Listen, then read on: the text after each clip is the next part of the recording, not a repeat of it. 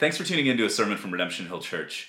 If you're in DC, we'd love for you to come and join us and become a part of the church family. If you're outside of DC, we would love for you to find a church family to get plugged into and invest your life in, where you can be held accountable and they can care for you. If you'd like to support the ministries of Redemption Hill Church, you can give online at redemptionhilldc.org. Well, Father, we come into this place this morning enjoying this time of year, enjoying this season, enjoying the sights and sounds of our city in this time, and grateful for a chance to refocus ourselves on you. And as we come in, we also come in tired, some of us overwhelmed and distracted, feeling weak, wondering how we can press on to what lies ahead. And so we pray today that you would meet us in this place and we pray that you would open your word for us by your Spirit. And it's in the name of Jesus Christ, our hope, that we pray. Amen. Amen. We've noticed a cycle in DC over the last several years of being a part of leading this church and pastoring here. And I know that as we've seen people come into this place, some of you have experienced this cycle. There is a grind to this city. And it seems to be a pretty common pattern that people will move into this place. I, some of you here this morning are here on internships um, and are just here for a few months. Some of you just moved here recently. Uh, we see this often every two years. There's seats that change hands in Congress, and so we get new staffers and an influx of new people coming into Capitol Hill that are, come in and are excited and idealistic and ready to change the world. DC attracts people that want to change the world. And then you get here. And over time, some of that idealism gets at least tempered, and for some of you, gets beaten out of you mercilessly.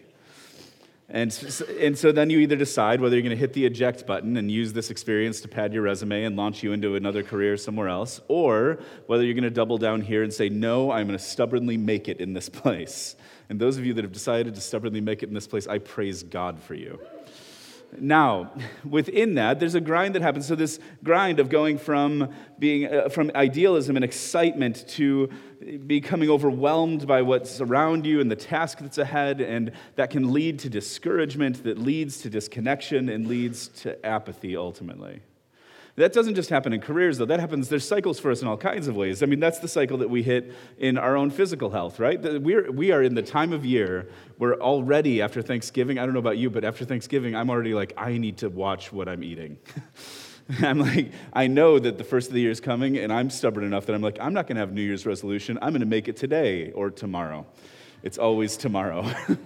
Monday, I'm going to start exercising again and then you get overwhelmed by what happens. I, I, am, I am a pro, I can make you a workout plan that would be amazing if you followed it. and then discouragement sets in. You become overwhelmed by the fact that three workouts doesn't do the trick, leads to dis- disconnection and apathy. It happens in our spiritual lives. That there are times when we come out of the gates excited and passionate. We're consuming God's word and reading books and having discussions with people in our lives and investing ourselves in serving the church and being connected in our community groups. And then a grind sets in of real life that leads to discouragement, that leads to despair and disconnection and apathy. It happens in relationships across the board. Well, today is the first Sunday of Advent. And I know that we kind of lose the sense of Advent culturally because culturally, the Advent season, Christmas season, begins with what event? Black Friday, Halloween. yes, that is true. as, soon as, the, as soon as the ghosts and goblins go out, Santa comes in. Um, but so the, the, typically people say Black Friday and say that Black Friday is when the Advent, the Christmas season officially begins, and it begins with shopping. How am I going to get the best deal? And then we have Cyber Monday, where you actually go shopping these days. And, and so we have all these deals, and that kicks it off. But what we're doing is we've actually short circuited the idea and concept of Advent. Advent is actually a time not purely of celebration and indulgence, it's actually the opposite, traditionally. It's a time of lament and waiting. It's a time that we're reminded that, that there is a gap between the promises of God that we've received and read in His Word and the reality that we experience now. And that waiting and anticipation then comes to its fullness in the coming of our King Jesus on Christmas Day. So this year in Advent, we have turned to the prophet Haggai for help. If you have a Bible, you can open it up to Haggai chapter 2, if you can find it. um, don't be ashamed about using a table of contents today to get there, or just look at the screen. Um, we tend to steer away from minor prophets because they're confusing to us, because they seem desperate, because we don't understand the context and it's hard to get into it, but they are so helpful for us. And today, in Haggai chapter 2, we will see that God is present with his people even in their own weakness and discouragement.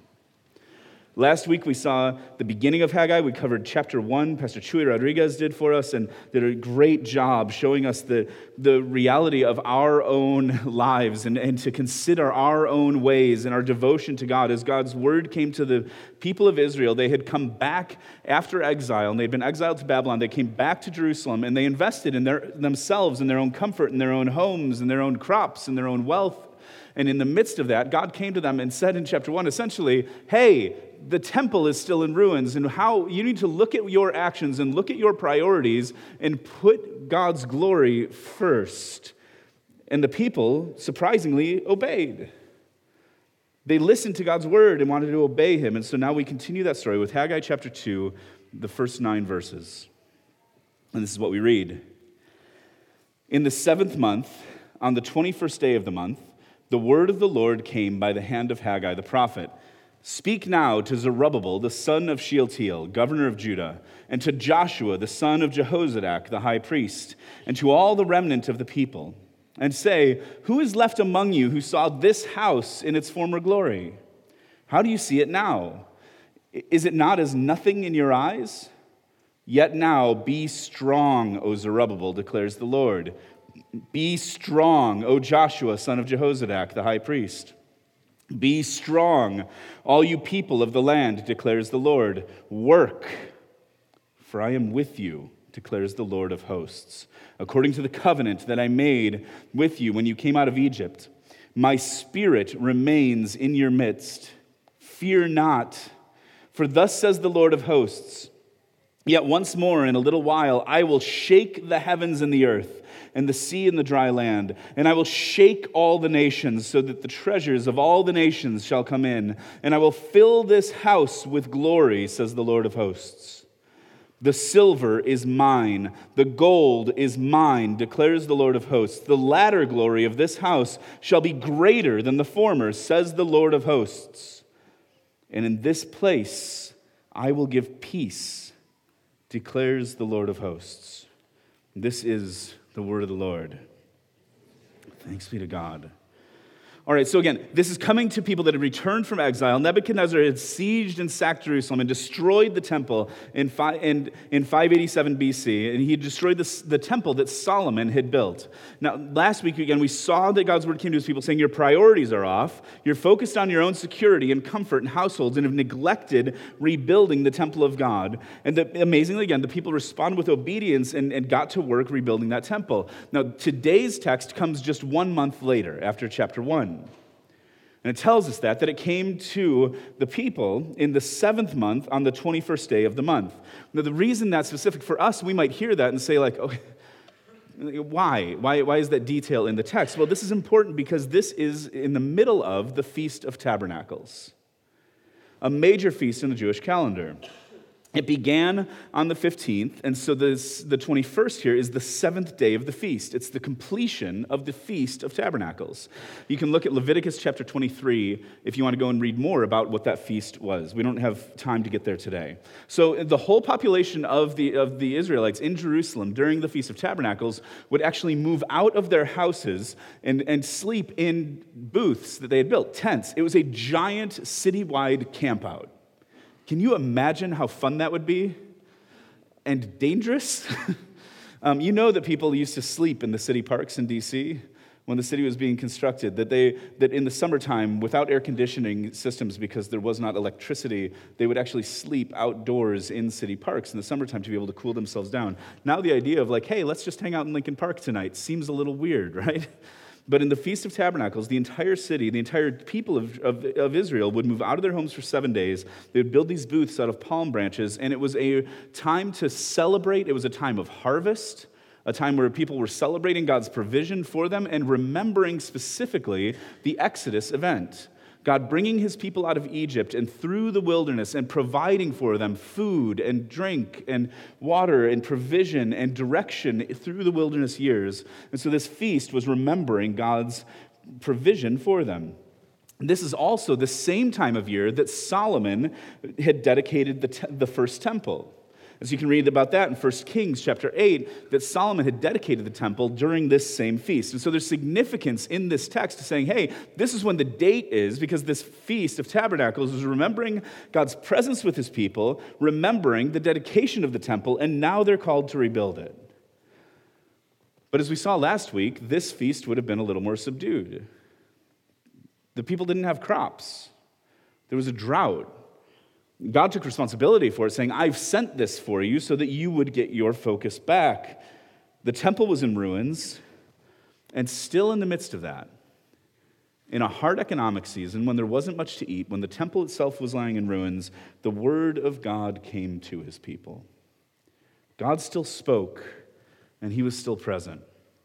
And the passage begins today with his word to his people begins with the question of saying, All right, speak to these people. Zerubbabel, the governor, Joshua, the son of Jehozadak, the high priest. So speak to the civic leader and the religious leader of the people, and speak to all the people, the remnant of the people that are here.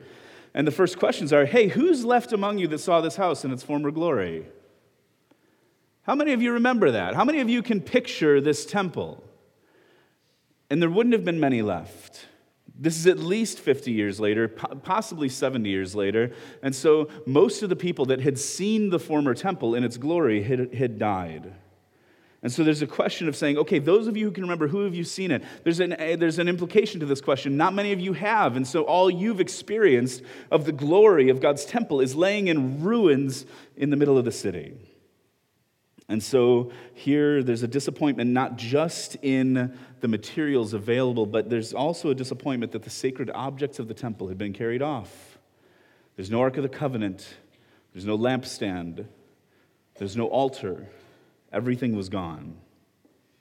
And God's word comes to his people here, saying, even though things look bleak, even though my own people had returned to the land and not turned back to me, God calls his people to two things in this text. He begins by saying, Be strong and work.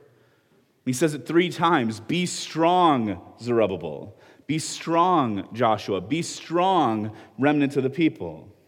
And it's declared by Yahweh, their God, the Lord. It's his divine name when we see it in all capital letters, like it is in the text. Be strong, all you people of the land, and work. Why? For I am with you, declares the Lord of hosts. So he's saying it's discouraging right now, it's disheartening right now, it's difficult right now, but be strong. Because they had to have felt weak. It's God here encouraging his people, almost like a good coach or a personal trainer saying, saying Get up, get to work, be strong, and I'm right here with you. Lord of hosts here is, is Yahweh, the warrior king. The hosts are a heavenly army. We get this mixed up, and we're going to get to Luke 2 today. So, but when we hear Luke chapter 2, and it says that, that there were shepherds out in a field, this is the end of Charlie Brown Christmas, right? The most profound ending of any of the Christmas cartoons. I love the Charlie Brown Christmas. That's why you may have noticed, you may not have, now you will, can't help but notice it. In Advent season, all we play before and after the services at Redemption Hill is Vince Guaraldi Trio and the Charlie Brown Christmas on piano. nice jazz tones of piano tinkling through the sanctuary as we enjoy the lights and, and, set the atmosphere. But in that, in that movie, Linus stands up at the end and quotes Luke chapter 2. But I think when we picture the heavenly host showing up to shepherds watching their flocks by night, we think of a simple angelic choir of singing, Glory to God in the highest and peace on earth among those on whom God's favor rests. And, and we need to understand that a host of angels was an angelic army that showed up in the skies. That the language here, that he is the Lord of hosts, is saying, This is Yahweh, the covenant God of his people, and he is the warrior king over an angelic army that stands at his disposal. And so when God calls his people here, be strong and work, he's saying, look around you. There is no harvest. You guys have been selfish, and so there's been a drought on you. The temple lies in ruins, but still, I am here with you. And so the reason they should be strong is he's saying, I am the warrior king. What do you have to fear if my army is standing behind you? Now get to work. But the foundation of his call to them isn't just that he's the Lord of hosts. He goes on in verse 5 to say, According to the covenant I made with you when you came out of Egypt, my spirit remains in your midst.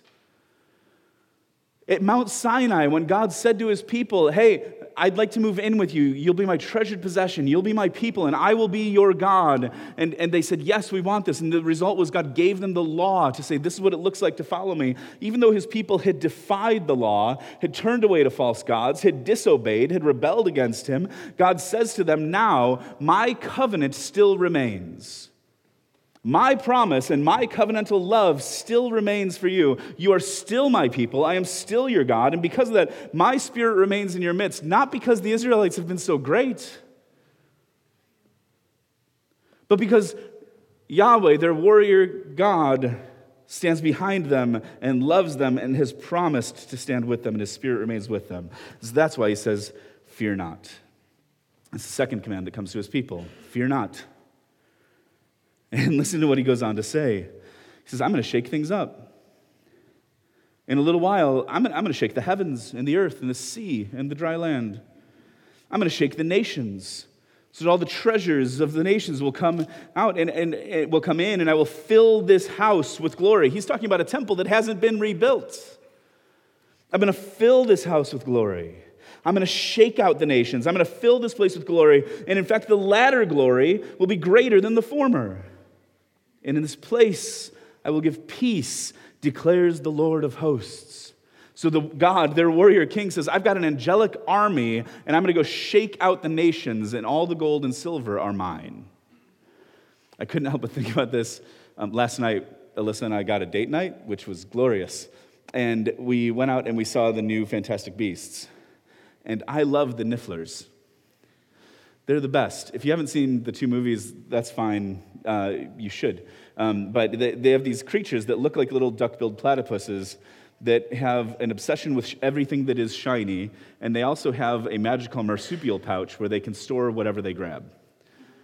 If you haven't seen it, it sounds super weird, but just stick with me. And so these little creatures are mischievous and it's funny and they're cute, but they end up playing important roles in the story. But they find anything that's shiny, shove, it in their pouch. And then there's points where Newt Scamander, the main character, has to figure out how to get the shiny stuff out of the Nifflers and try to return it to the rightful owners, like jewelry shops. You can imagine the problem.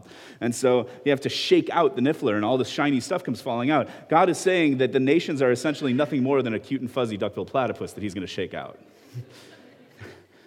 the gold is mine, the silver is mine. He says, This is no big thing. I'm the Lord of hosts. I'm, I'm the warrior God that is going to bring and return the latter glory of this place will be greater than the former. And in the midst of all of that, there will be peace. It's shalom, welfare and fullness and life and peace. Now, we hear this, this glorious proclamation by God to his people that his covenant still remains, that he is on their side, that, that he's working with them. So be strong, get to work, fear not. We hear all those things, and still, if you are a discouraged soul coming in here today, you know how the people might be responding. Because it's not hard to have the jump to go, okay, um, that sounds great, but how do we know that's going to happen? I mean, look around. This place is lying in ruins. The latter glory is going to be greater than the former. Like we've heard about Solomon's temple. I can't see how we're going to bridge this gap between the promises of God and the reality in front of us. How is that even possible? Because, like, the Ark of the Covenant is gone. And the Ark of the Covenant, the top of it was the mercy seat on which God's presence would rest. And if we don't have the Ark of the Covenant, how is the temple ever going to achieve any glory, let alone greater glory later on? How are we supposed to wait for the promises of God? Like, we've been waiting a long time. We were in exile in Babylon. We finally got back, and he's mad at us for building houses? Like, how do I reconcile this gap? Maybe God can do it, but I'm just too tired to even be a part of it.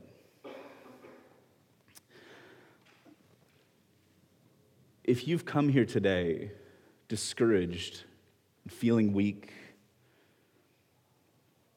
You need to hear the word of God to you. It's not a word of guilt and shame to say, oh, you should be better. It's, it's, it's a word to say, his presence is with you in Christ. It's not a command, be strong because you're so strong. It's a command to say, remember the promises that God has made to you, and in those find your strength. And so, in order to understand this, I think we need a bigger picture of the temple and the glory of God. So, we are going to go on kind of a whirlwind survey, Genesis to Revelation and back, in the next few minutes. Um, but I think this will be helpful to understand the importance of understanding God's glory and presence among his people and the, and the role that the temple played and why it's so important in the book of Haggai. So, in Genesis chapter 1, we see God's creation of this world. The glory of God was seen in creation. We read that in Romans chapter 1, that we can see his glory in the world that he made. In Genesis chapter 2, he made people and had an intimate relationship with the people he created that were in his presence and in his in perfect communion with him and with each other and with the world he created. And then their sin and rebellion against God changed everything. There were consequences to their rebellion. It, and it, it led to the brokenness of this world that we all experience to this day but there were consequences to make them realize their need for God. And so, this, this theme of God's glory and his presence with his people is pervasive throughout the rest of Scripture. The word for glory that's used in Haggai chapter 2, when God says the latter glory will be greater than the former, is the word kavod. It's used more than 200 times in the Hebrew Bible alone, let alone in the New Testament, the, the corollaries. Um, but it really kicks up in the book of Exodus. In Exodus, when God's people come to Mount Sinai, He saved them out of Egypt. He rescued them out of captivity and out of bondage and slavery in Egypt, brought them to Himself at Mount Sinai. And as they are at Mount Sinai, He gives them the law and delivers it to them. And then they have this whole incident where they turn from Him immediately. Before Moses can even get down from the mountain, God's people had already created a golden calf that they were worshiping. So Moses shattered the law. He threw down the stone tablets and went back up onto the mountain and tried again and interceded for the people. God threatened to leave them, and, and Moses came to God and said, said to him, Please show me your glory, in Exodus chapter 33. This is Moses pleading with God, Don't send us out. We're not leaving here without your presence. Show me your glory. And God said to him, I will make all my goodness pass before you and I will proclaim before you my name, the Lord, Yahweh. And I will be gracious to whom I will be gracious, and show mercy on whom I will show mercy. But he said, You can't see my face, for man shall not see me and live. And the Lord said, Behold, there's a place by me where you shall stand on the rock. And when my glory passes, I will put you in a cleft of a rock, and I will cover you with my hand until I have passed by. We read about this that he hid Moses in the rock and placed his hand over it so that Moses could only see the trailing edge of God's glory because of Moses' own brokenness and fallenness. He could not see God face to face and live.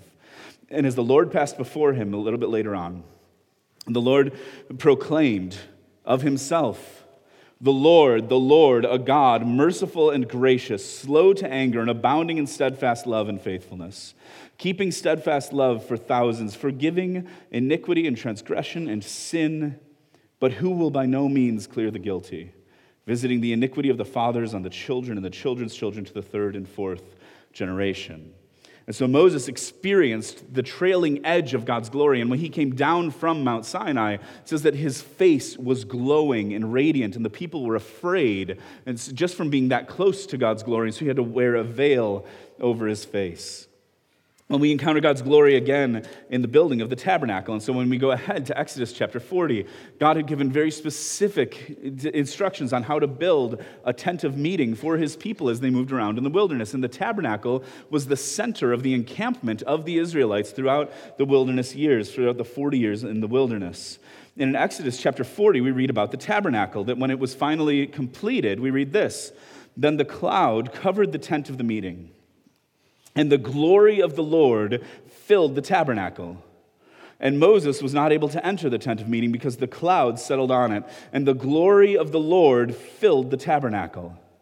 Throughout all their journeys, whenever the cloud was taken up over the tabernacle, the people of Israel would set out. But if the cloud was not taken up, they did not set out until the day that it was taken up. And so, th- this is the dedication of the tabernacle. God's glory filled it so that they couldn't even go into it. And this was where God met with his people, where his presence was visible among his people.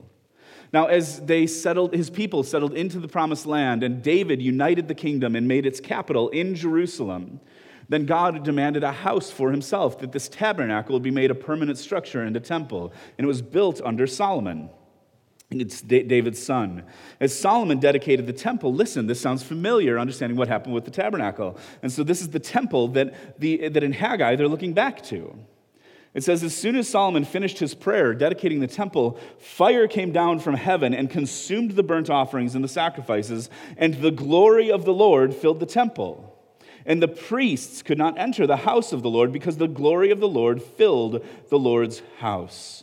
When all the people of Israel saw the fire come down and the glory of the Lord uh, in the, on the temple, they bowed down with their faces to the ground on the pavement and worshiped and gave thanks to the Lord. For he is good and his steadfast love endures forever. Do you hear the echoes and the strains that we've already seen? On Sinai, God's proclamation about himself is that he is gracious and compassionate, that he is good, and that his love endures forever. When we get to the dedication of the tabernacle, God's glory filled it so that people couldn't even enter it. Here, the temple that's extended. And so then, when we get to Isaiah chapter 6, we again see the glory of the Lord in the temple as Isaiah the prophet has a vision. And, and he says, In the year that King Uzziah died, I saw the Lord sitting upon a throne, high and lifted up, and the train of his robe filled the temple. Um, above him stood the seraphim. Each had six wings. With two he covered his face, with two he covered his feet, and with two he flew. And one called to another and said, Holy, holy, holy is the Lord of hosts. The whole earth is full of his glory. In Ezekiel chapter 10, we read about the sins of the Israelites, particularly the Israelites' leaders, and the prophecy that the glory of the Lord would depart from the temple and that it would be destroyed. Some of the people that Haggai was speaking to experienced that. They had seen the Temple of Solomon, they had seen Babylon come in and destroy it. For the others, it was a distant story, something they had heard about. But we need to understand this background of, and what had happened, that this is what it's talking about. When God says the latter glory will be even greater, the people had to have had some question of going, how is that even possible? Solomon dedicated that temple. Fire fell from the sky, and God's glory filled it so that we couldn't go into it. Isaiah experienced the glory of that temple, and there were, there were winged creatures flying around, singing hymns to God, declaring, Holy, holy, holy is the Lord Almighty. The whole earth is filled with his glory. So, how is it possible that this house should be greater than the former house? Well, that's where something new enters in in ways that can never be expected. There were temples built. The temple that was built under Herod was bigger than the temple Solomon had built.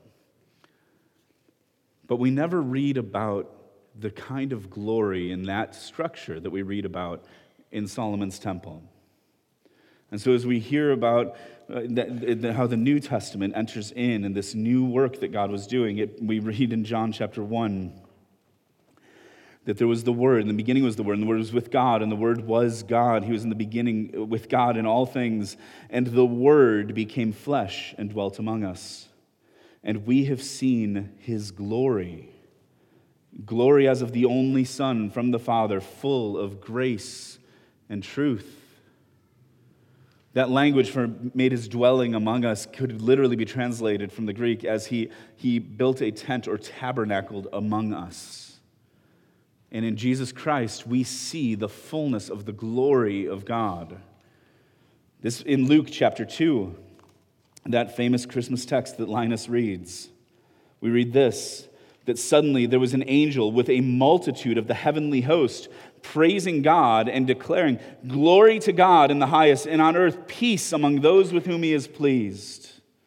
And so the angels were crying out God's glory in the birth of Jesus Christ. That God had taken on flesh, and the glory of God was now inhabiting human form. Jesus' glory was even revealed to his disciples. Peter talks about this in one of the letters that he wrote. When he says to the people that he was writing to, We didn't follow cleverly devised myths when we made known to you the power and coming of our Lord Jesus. Peter's saying, well, This isn't just stuff that we were making up. He says, No, no, no, but we were eyewitnesses of his majesty. For when he received honor and glory from God the Father, and the voice was borne to him by majestic glory, This is my beloved Son, with whom I am well pleased we ourselves heard this very voice borne from heaven, for we were with him on that holy mountain. See, Peter is saying, in the transfiguration of Jesus, Peter and James and John were on the mountain with Jesus, and he's saying, We saw the glory of God descend as a cloud, and a voice come from heaven saying, This is my son, with whom I'm well pleased. Listen to him. And Peter's saying, This is when I saw the glory of God. For Peter, the Mount of Transfiguration is the event he goes back to to justify the truth of his claims even more so than the resurrection here, because the glory of God was revealed. How does this relate to the temple? Well, Jesus caused some controversy in John chapter 2. And he went in and cleansed the temple. He turned over tables of money changers and said, Take these things away and don't make my father's house into a house of trade. And the Jewish people said to him, what, what do you do? What sign do you do for doing, show us for doing these things? And Jesus answered them, Destroy this temple, and in three days I will raise it up. Now, I love John because in his gospel, he's an explainer for us. Sometimes in scripture, things just kind of drop and we have to figure it out. John builds all the little connections. And so he goes on to say, The Jews said, It's taken 46 years to build this temple. Will you raise it up in three days? But he was speaking about the temple of his body. When therefore he was raised from the dead, his disciples remembered that he said this, and they believed the scripture and the word that Jesus had spoken. So John says, nobody got it at the time. When Jesus said, Destroy this temple and I'll raise it up in three days, they were thinking about the second temple, which is the one physically that God is telling his people to build in Haggai chapter 2. And they're looking at that temple saying, saying, and saying, we, This took us 46 years. God told us to build this thing, and you're saying we could t- destroy this thing and raise it up in three days? And Jesus is saying, My body is the temple because the presence and the glory of God came in its fullness in the person of Jesus Christ. Not a physical structure, in a man who lived life on this earth. And in his death, all of death was defeated, and he was raised up on the third day. Now he extends that to his church. In Ephesians chapter 2, we read this And he came and he preached peace. The very thing that God had said would come in the latter glory, that peace would come. He came and he preached peace to you who are far off, and peace to those of you who are near. For through him we both have access to one spirit, in one spirit to the Father. So then you're no longer strangers and aliens, but you're fellow citizens with the saints and members of the household of God, built on the foundation of the apostles and prophets, Christ Jesus himself being the cornerstone, in whom the whole structure, being joined and together, grows into a holy temple in the Lord.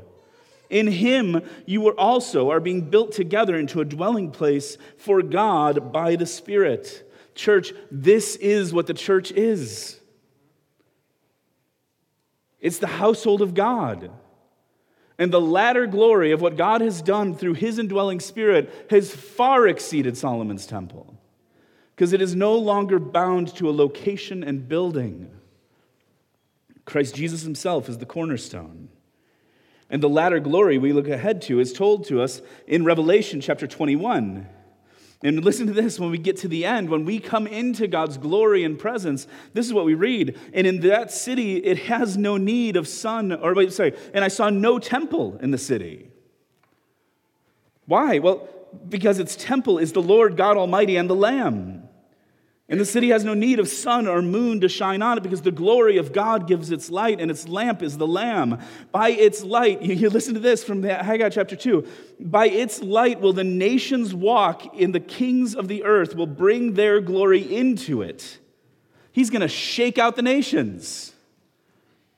All the gold is his, all the silver is his. The glory of the nations is nothing compared to the glory of our God, and they will bring their glory to him.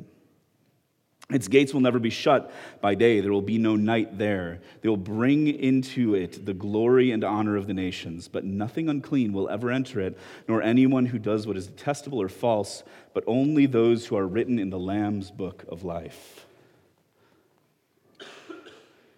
The author of Hebrews picks this up, and he says, At that time a voice shook the earth, but now it is promised, once more I will shake not only the earth, but also the heavens.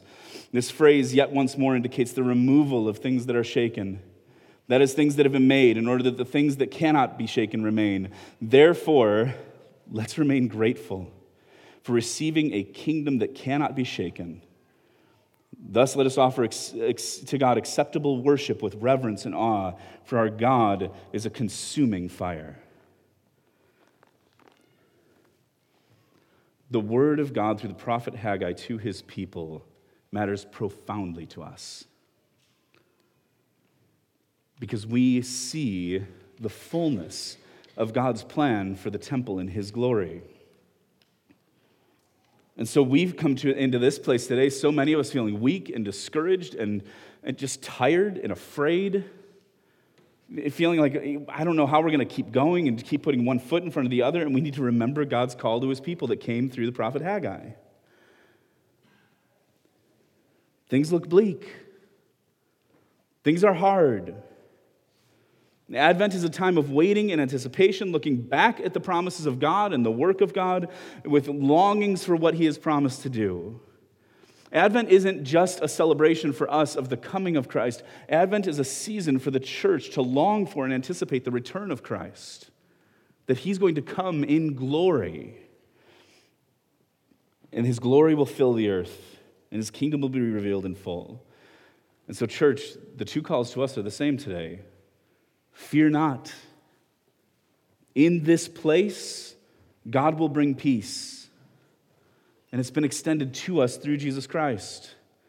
The latter glory will be greater. When he says, I will fill this house with my glory, he will shake out the heavens and the nations. That his glory, what he's saying is ultimately his glory will fill his church, that it will fill his people, and through his people extend throughout this world. That the promise of Genesis 3, that God will bring redemption, comes to its fullness in Revelation 21, and we get to be a part of that work that God is doing the inextinguishable light of an unshakable kingdom will shine. It'll light our path in front of us. It'll illuminate our hearts within us, and through us, it will shine through cracks of broken vessels into a dark world. And so we have hope. And don't fear. We can find peace for our weary souls. And once that fear is removed, once we realize we've got the Lord of hosts standing with us, we have an angelic army behind us and a God who has a kingdom that cannot be shaken. Then we need the reminder, some of us today, be strong, get to work. Yes, Advent is a time of lament, but, but we can also get caught in, in, in such deep lament that we never actually live out in obedience. And one of the themes that we see throughout the book of Haggai is that our obedience and our action matters to God. So there's a call to us today be strong. That happens three times in this text. We can't ignore that, that command, right? Be strong, Zerubbabel. Be strong, Joshua. Be strong, all you people. A call from God to be strong, not again because we are so great on our own, but because we have His strength behind us, and then get to work. Charles Spurgeon said, You will never glory in God till first of all God has killed your glorying in yourself. And so, if we're freed from glorying in ourselves to find glory in God, imagine what that would look like in our lives. We'll be freed to work for the good of others instead of just for ourselves to lay ourselves down self sacrificially like Christ. We'll be freed to work toward God's glory rather than our own glory. We'll be, we'll be able to breathe life and courage into discouraged people around us. And that, you understand, it is such a simple thing to encourage somebody, and it is so hard for us to do it. I know there's like three of you here that are super encouragers, and I praise God for you. You know, the people that when you walk into a room, they just, every time you're with them, you're like, I just feel so great about life and myself, and I need to spend more time with them. We can all be that way. But to be encouraging to others, it means that you've got to be more focused on others than on yourself, and that you've got to have eyes that are opened to see the glory of the image and likeness of God in your brother and sister, and be able to celebrate it without worrying about whether that, whether, how that lands with you on a scale. But I promise you, there is not a single person here today or in this city that is over encouraged right now. So, in case you ever think, like, well, I just don't want to be too encouraging because I don't. Quiet. if we really believe that the promises of God extended to us are maintained because of His love for us, not because of our faithfulness to Him, if we really believe that, that even though things look hard now and it looks like the temple lies in ruins and it's been a really hard harvest and we don't, we don't know where provision is going to come from, but we can look back at how he's provided in the past and hope in the glory ahead and really find hope in that, then it's going to mean that we let go of our fears, that we actually gain strength from God's Spirit's work in our midst, and that we can get to work in pursuing his glory.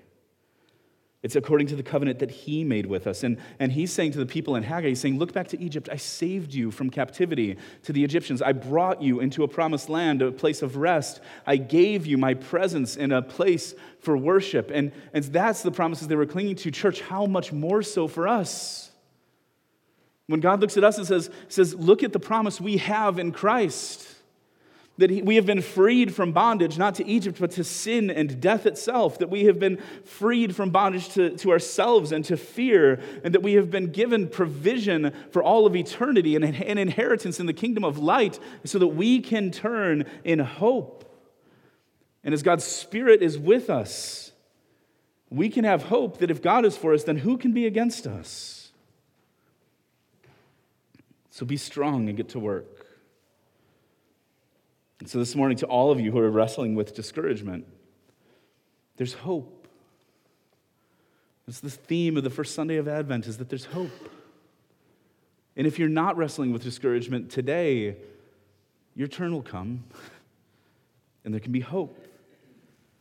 Act in faith a belief in the, in the sure promises of God serves as a foundation. And, and it's true, we need to be settled in our minds and hearts, but it's also true that at times we need to act on the commands of God that have been extended to us and live in obedience, because as we live in obedience, those rhythms and patterns of obedience will get to our minds and hearts. There are times when that our discouragement in that in our discouragement the way of faith is shown through action. And so let the Holy Spirit be your personal trainer today say, Get up, be strong. The voice of the one to get you out of the bed in the morning, the one that can press you into action, because through obedience, your faith will grow. In obedience and good work, you'll see the promises of God come into fruition in your life and the lives of others, and you'll have greater confidence in the glory to come. Um, I once heard a pastor who I love and respect say, Hey, if you look at the things that other people do in their lives and say, My gosh, that is incredible faith. I wish I had faith like that. If you, he said, if you bemoan your lack of faith, here's, here's what you should do think of the things that you would do if you had great faith in Jesus, and then do them, and your faith will follow. God's call to his people through Haggai today is along those lines saying, saying, listen, have faith. Believe God's word when he says that the glory of this house will be greater than what was here before. Even though they could not possibly imagine that, they couldn't fathom what was going to come through Christ and what would be promised in eternity. And so, yes, we are waiting for the return of our Lord and Savior Jesus Christ. And yes, things may look bleak, and it may be hard to imagine the glory of old and the glory of what we read in the pages of Scripture extending to us. It's things that we've only heard about. But let's press on, church. Resting in the glorious promise that we are not alone, that God's Spirit is with us. And let's pray. Father, would you help us to hear your word to us today? Would you help us to understand and believe that you are the Lord of hosts, a warrior king And that your presence with us isn't just tied to a location or a building or having the right implements for a system of worship, but that your glory and fullness was pleased to dwell in the person, Jesus Christ, fully God and fully man. That that temple was destroyed but was raised up on the third day and that there is hope for us to look ahead to a city that needs no temple because it is filled with your glory. Father, in light of those things, help us this week to remember your promises. Help us to, to remember what you have said to us and what you will do for us. And in light of that, would you remove our fear by the presence of your Spirit? Would you help us to be strong? Would you help us to work for your glory and your fame? It's the name of Jesus, our hope, that we pray. Amen.